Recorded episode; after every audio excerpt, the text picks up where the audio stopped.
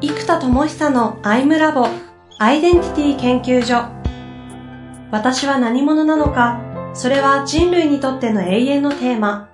15年の歳月をかけ開発された統合された究極の私と出会える技術アイミング。不確実性の時代を生きる次世代リーダーのためにアイデンティティの本質について語り尽くします。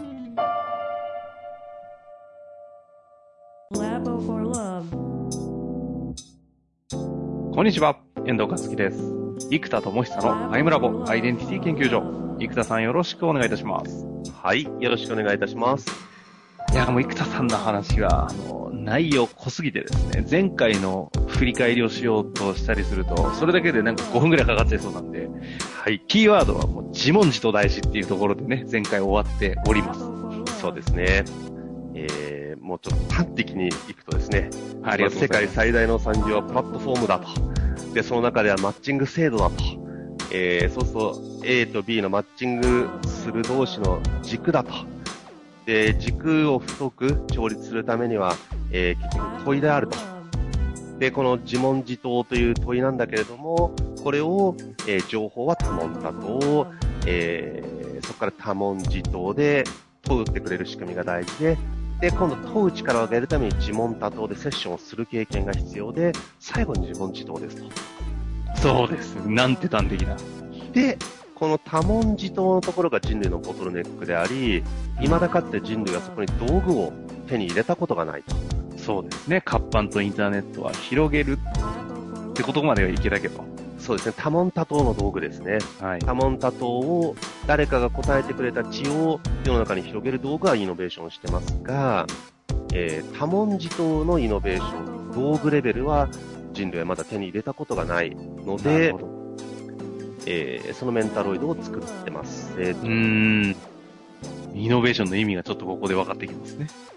で、これは、えー、学ぶ、考える、えー、現実を起こす、軸を持つ。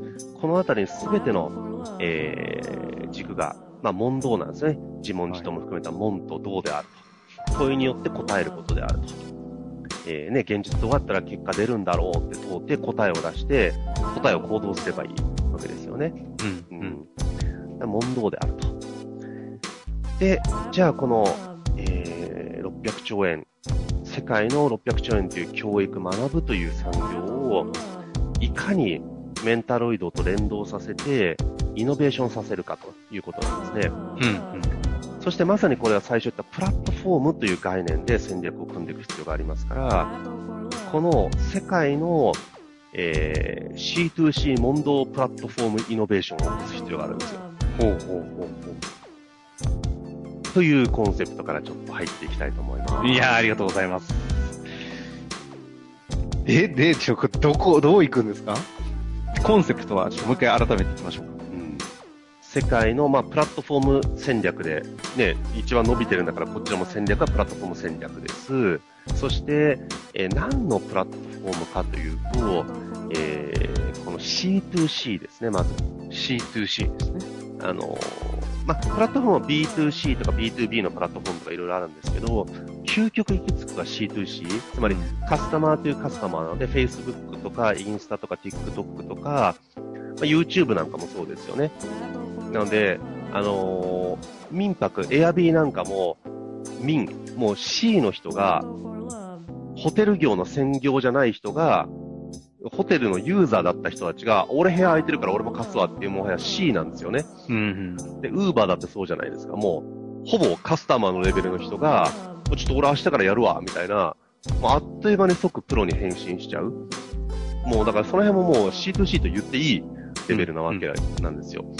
うん、結局これも YouTube、TikTok、Facebook、Instagram、まあ、Uber や Airb もプロなんだけども、ほとんどカスタマーレベル、プロのプロ中のプロがやってるわけじゃないので、うんうん、そういう意味で言うと、えー、もう C2C だと。すると、実はこの C2C のイノベーションなんですよ。C2C プラットフォーム。うんうん、で、その中でもうちは問答に特化するので、C2C 問答プラットフォームという、ジネスモデル。なるほど、なるほど。になる C2C 問答プラットフォームですね。で、これで600兆円の教育っていうものを10%底上げできればいいわけですよ。はい、はい。これは全世界にリーチできると60兆円って話になるので、まあ、2%もリーチしてくれたら、ね、いいかなって。そしたら、ね、1.2兆いくんで、2兆とかがね、2%、2%、ちょっとあの、謙虚に2%いきます。いやいや、まあまあ、もう、そこは10%ということでね。10%、10兆。そうですね。あの、600兆の中の10%の60、60、60兆ですね。そうです。はいはい60兆の中の2%でいいです。2%、2%でいいっすよと。そう、それで1兆で、うんうん。なので、えっと、じゃあこれってメンタロイド、結局問答する道具が、メンタロイドが世界初めての問答ツールなんですよ。うんで、これで一体 C2C でどう作っていくかというと、えっと、時代は今、まあ、完全、完全のオンラインになってますよね。で、今回コロナの件がそれも後押ししまくってましたけど、ええそうですねで、。C2C スクールなんで、やっぱスクールがミニマルスクールになるんですよ。ミニマル。つまり、YouTube って、ミニマルテレビ局なんですよ。はいはいはい。最小限のたった一人で演者もできて自分で編集してやれるミニマルテレビ局プラットフォームなんですよね、YouTube ってうん、いうのは。うん、うん、うん、なるほど。で、TikTok はミニマル芸能プロダプロダクションなんですよ。はあ、はミニマル ABEX? だから、あ。自分でダンスの振り付けやって音楽やって自分で配信してるっていうミニマル ABEX やってるわけですよ。あだから、世の中今までは、えっ、と、すごい人たちとか、えー力がある人たちとか、ハイクオリティな人しかできなかったですよね。ダンスを披露するとか、そのテレビ配信する番組作るっていうのは。この C2C っていうのは、そのプロのレベルとかすごい資本や能力がなきゃできなかったことを、誰もができるようにするっていうのが、この C2C イノベーションなわけですよ。うん、うん。で、インスタグラムだってミニマル写真家集団じゃないですか。本当に。なるほどね。確かに確かに。そう見るか。いやいや、それだけで面白いですね。はい。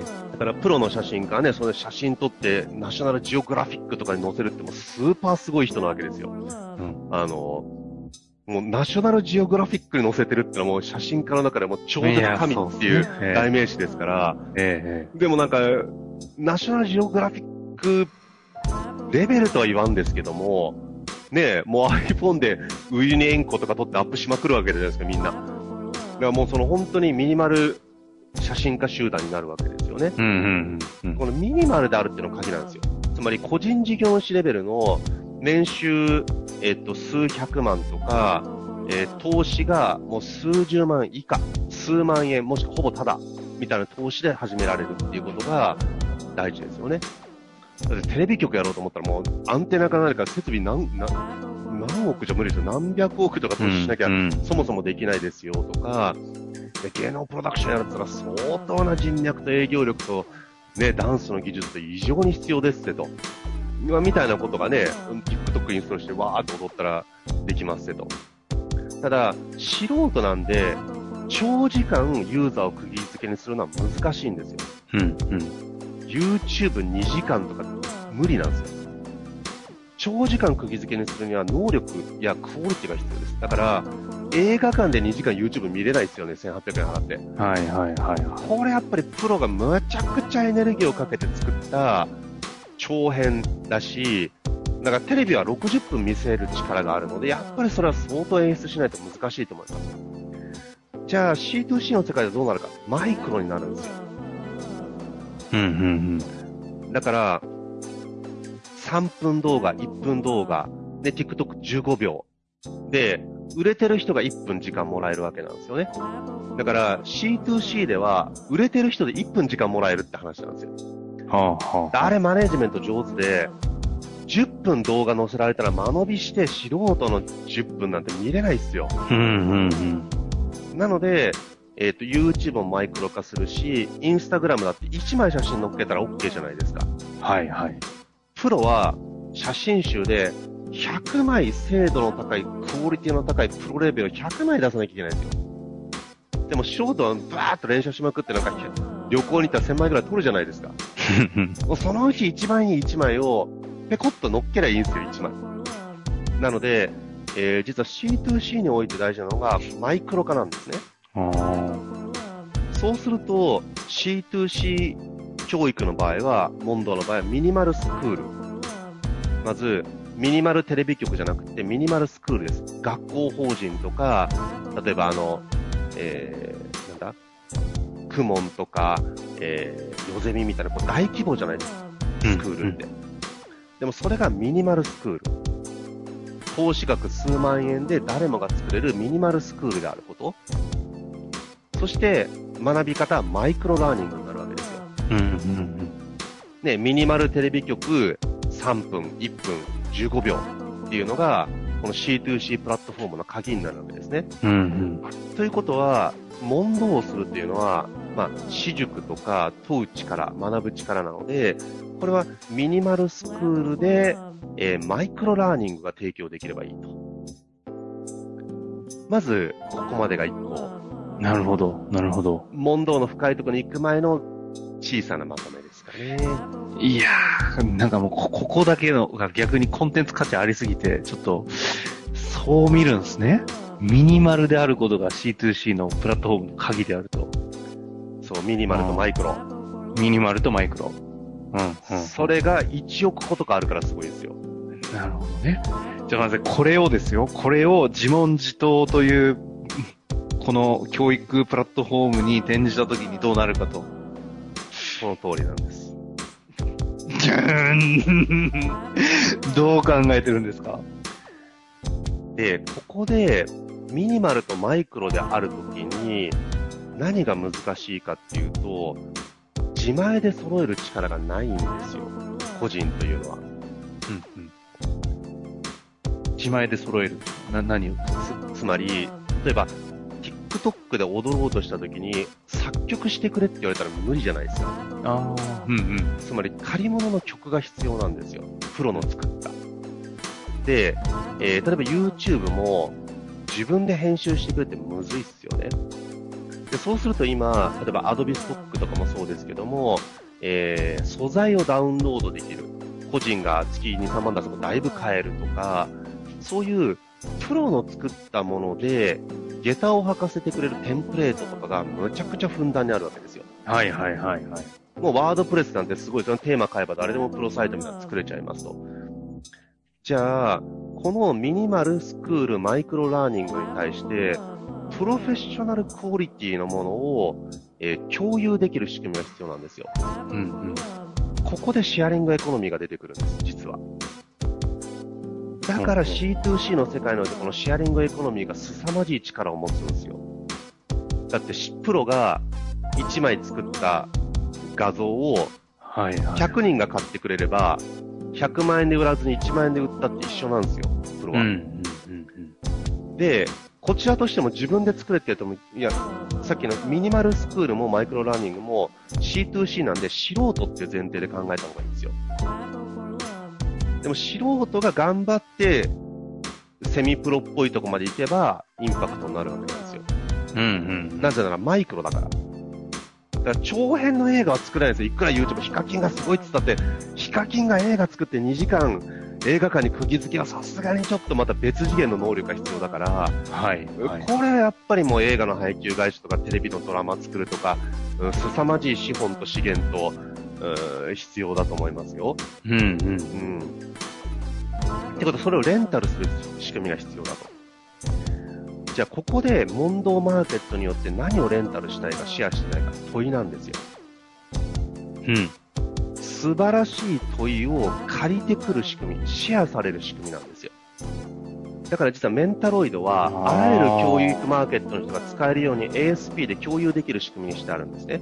で、問答を設計する技術、マリオメーカーみたいに、問答を設計して、メンタロイドを使ってセッションができたり、一つの問い、答えに対していろんな問いの経路を持つので、これをマリオメーカーみたいな面を作るかのように、問いのプロセスを設計する仕組みを、えー、作ってるんですよ。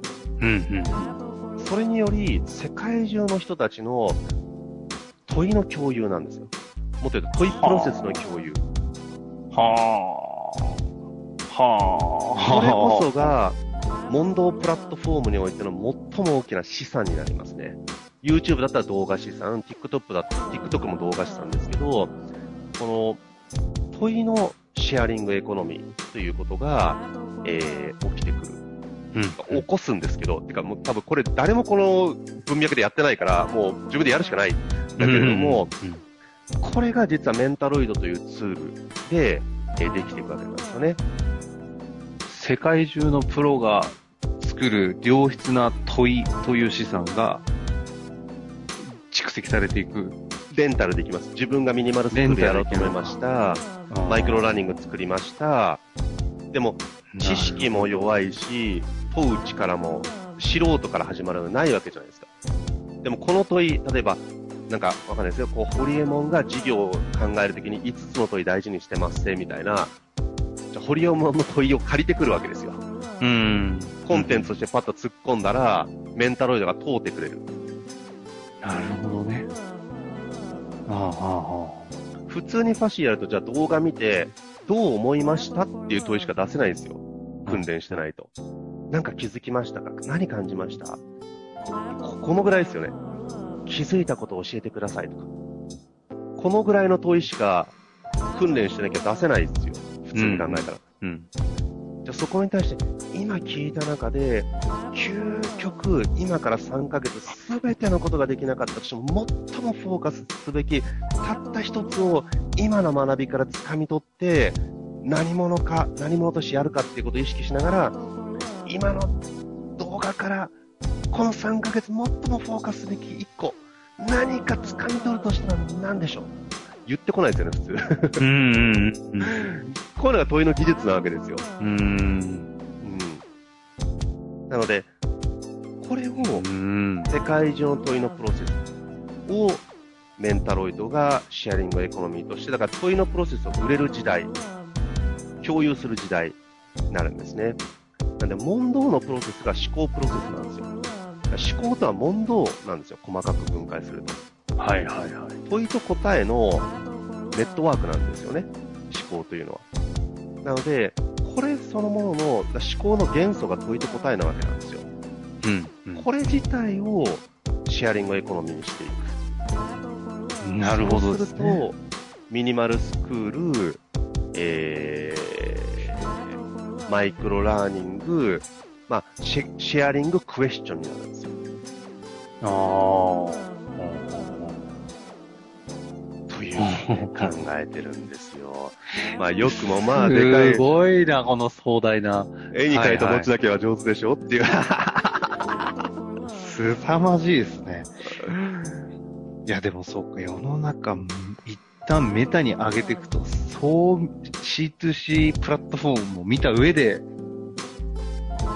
落としてってですね。ですね。もともと人類は答えを持ってないんですよ。つまり、文字だってないところから、どうやったら伝達できるんだろうよくわかんねえっつって、くさび型文字とか誰かが作ったわけですよ。えそれ通ったわけですよ。どうしたら伝わるんだろうなんか、むずいよねみたいな。うほほ言ってても、みたいな、あうんって、誰かが考えたんですよ、その猿とか原始人が。どうやったら伝えられるんだここか。誰かが自問自答したものは知恵なんですけども、それは誰かにとって知識になるんです、インプットは。はいはいはい。で、またその人が腑に落として自分ごとにして自問自答して答えにすると、それはまた知恵になっていく。うん。ディスカッションっていうのは、えー、総問相当なんですよね。そうもん。ああ、ほうほお互いが相手の愛でそうで、お互いが相互支援みたいな感じで、総問相当するのがディスカッションですこれによって人類の血は、また1対1ではなく、爆発的に広がったわけですよ、総問相当によって。ということは、ここで作る SNS の形っていうのは、総問相当できる新たな人類の議論の場、つまりダボス会議みたいなもののオンラインアウフヘーベン版が必要なわけですよ。あ総問相当できる仕組み。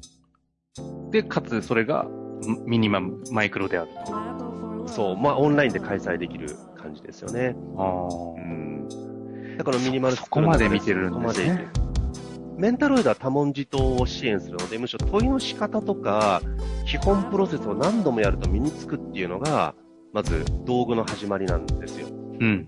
で、道具の最高の使い方っていうのが、僕の中でいつも、そろばんっていう発明が、ね、世界の発明の中で僕は凄まじいっていつも言ってるじゃないですか。つまり、うん。うん。天才を作る道具だと。うん。うん。で、あの道具が他の道具と違う要素の一個がですね、そろばんという道具を使うと、そろばんという道具が脳内に残って、脳内のそろばんを弾くから暗算になるじゃないですか。うん。うん。つまり道具の脳内化ができればいいんですよ。なるほど。なるそうするとそれは道具がなくってもできる能力に変わるんですね。で、これが実はインサイトマップはその意図で作ってるんですよ。あの陰陽陰陽の4層構造を何度も入れてると頭にインサイトマップがふと浮かんだ瞬間に、あ、そっか物事全部陰陽あるのよなって思う。つまり中庸思想というゴールデンミーンですよね。この掴みづらい中庸思想というものの道具、そしてそれが脳内化されると中庸思想がちゃんと体得できる、身につくというものになってるんですよ。あ。うん。うん。ということは、このメンタロイドを使えば使うほど、脳内イメージ化できるものが何かっていうことが次はテーマになるんですよ。はい。はい。はい。使えば使うほどあるイメージ、そろばんのイメージ、インサイトマップのイメージが脳内に焼き付くことが能力化する、つまりポータブルスキルになる鍵じゃないですか。うん。うんって。ことは、メンタロイドによって焼き付けるべきイメージは何なのか。これはね、ちょっとまたね、特許が絡んじゃうから、ここから言えないね言えないんだ。4回にわたって壮大に煽って言えない。最高ですね。ということで楽しみにしておいてくださいねという話なんですけど、そうなんですよ。ちょそっとここから踏み込むと本当リアル特許絡んじゃうんで。これ、そうなんですよ。メンタロイドは、ちなみに最後ですが、リリースいつ頃のイメージですか？えっとね、初期モデルは5月なんです。ただ初期モデルはね、あの、今言ってる脳内に焼き付く話とか、ディープラーニングとかは入ってないので、えー、まあ、メンタロイド初期モデル。ただ初期モデルでここまでできるのっていうレベルではできますよ。ああ、楽しみだ。5月ですね。5月末、5月29日が誕生日なんで、誕生日に出そうっていう、まあ、何でも節目はいいので、その節目にしようと思ってます。なるほど。もう、これは、もう、最後は、オチとしては待つしかないということでね。おもう、生田さん待ちで、行きたいと思いますが。1年以内では多分全部実装されて出ますよ。はい。なるほど。はいまさに、多文字島のイノベーションを起こすべく、5月29日に出るはずですのでね、そうですね。楽しみにしております。うーん。まあ、今日のあたりはこのもぞもぞした感じで、感じで終わりたいと思いますが、なんか最後にありますか？そうですね。まあ、あとね、この先最後、もう一個踏み込むならば、じゃあこれで自問自答の問答プラットフォームができたらどうなるかというと、世界中の人々が自分のど真ん中の労働、働くを共有する、グローバルアイデンタリーワーククラウドソーシングを作りたいんですよ。うんうんそうすると、うんど真ん中を仕事にできる。ど真ん中の軸を作り上げて、教育によって、問答によって。作り上げたど真ん中で世界中で活躍できる。これができれば、圧倒的ですよね。というところに行きたいぞという。あ。そっかそっか、そこも見てるわけですね。もうまさに今のこの、スタートはね、コロナの流れではあったんですけど、リモートワーク、究極全員がど真ん中、グローバルでできたら、そ、それこそ願うものないですよね。そうなんです。労働力の国境を解放し、あのーまあ、関税と同じようにですね、その国の人にお願いするとなんか税金かかるみたいなので、まあ、それは別に労働力の輸入なので、税金払ってやればいいと思うんですよ。っていうのも全部仕組み化した、えーグローバルクラウドソーシング。してます。もう、もう、お願いします。これはもう、人類の進化、生田さんに委ねます。強烈な軸を作ってね、マッチングが強烈にできるじゃないですか。これで問答プラットフォームができれば。そうですね、さっき、あのね、前回か、長長屋の面接と同じことが世界中で起きるわけですよね。そう。強烈な軸と軸、アイデンタリーカンパニーとアイデンタリーワーカーがガンガンつながると。なるほど。サイクラシーすると。サイクラシーするということですね。はい。